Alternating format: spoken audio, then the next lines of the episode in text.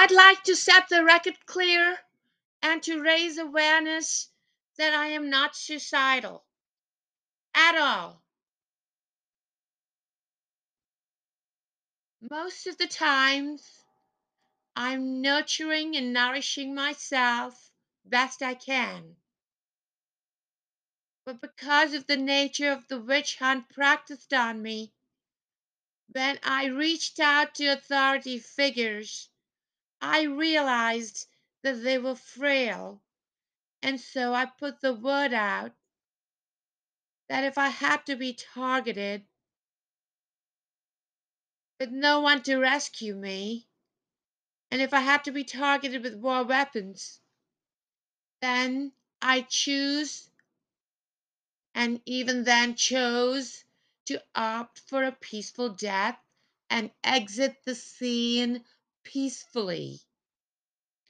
However, when my tormentors learned of my will and living will, they realized that none of them would get a penny unless justice was fully served. So that took the wind out of their sails. And now they have to be relocated away from me, away from Anchorage. So they're trying to push for me to go to Nome, Alaska, or Western Alaska, west of Bethel, in that general ballpark.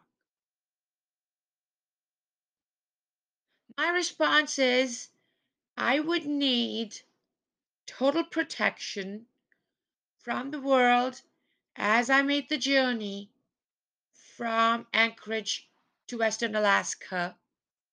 And I'm not sure if the timing is right to ask for that kind of protection. I mean, my children's book, Alfina Dolphina Dreams of the Bering Sea, is not out yet. So people might not know me as well as I think they do, or they still might know me because I'm a twig face. I'm keeping my options open, and I know that I would like to leave with all of my stuff. So I leave nothing behind in Anchorage and I take off to Nome. Now, the other alternative, I stay on in Anchorage and take on and all the problems and solve them. And in due course, a few years from now, I go to Nome. So I'm not rigid. I'm happy to consider either option. But my tormentors have gotten used to the life in Anchorage and they want to push me out of here, just like they pushed me out of New York, pushed me out of Los Angeles, pushed me out of Las Vegas, pushed me out of Port Angeles, and they just never stopped.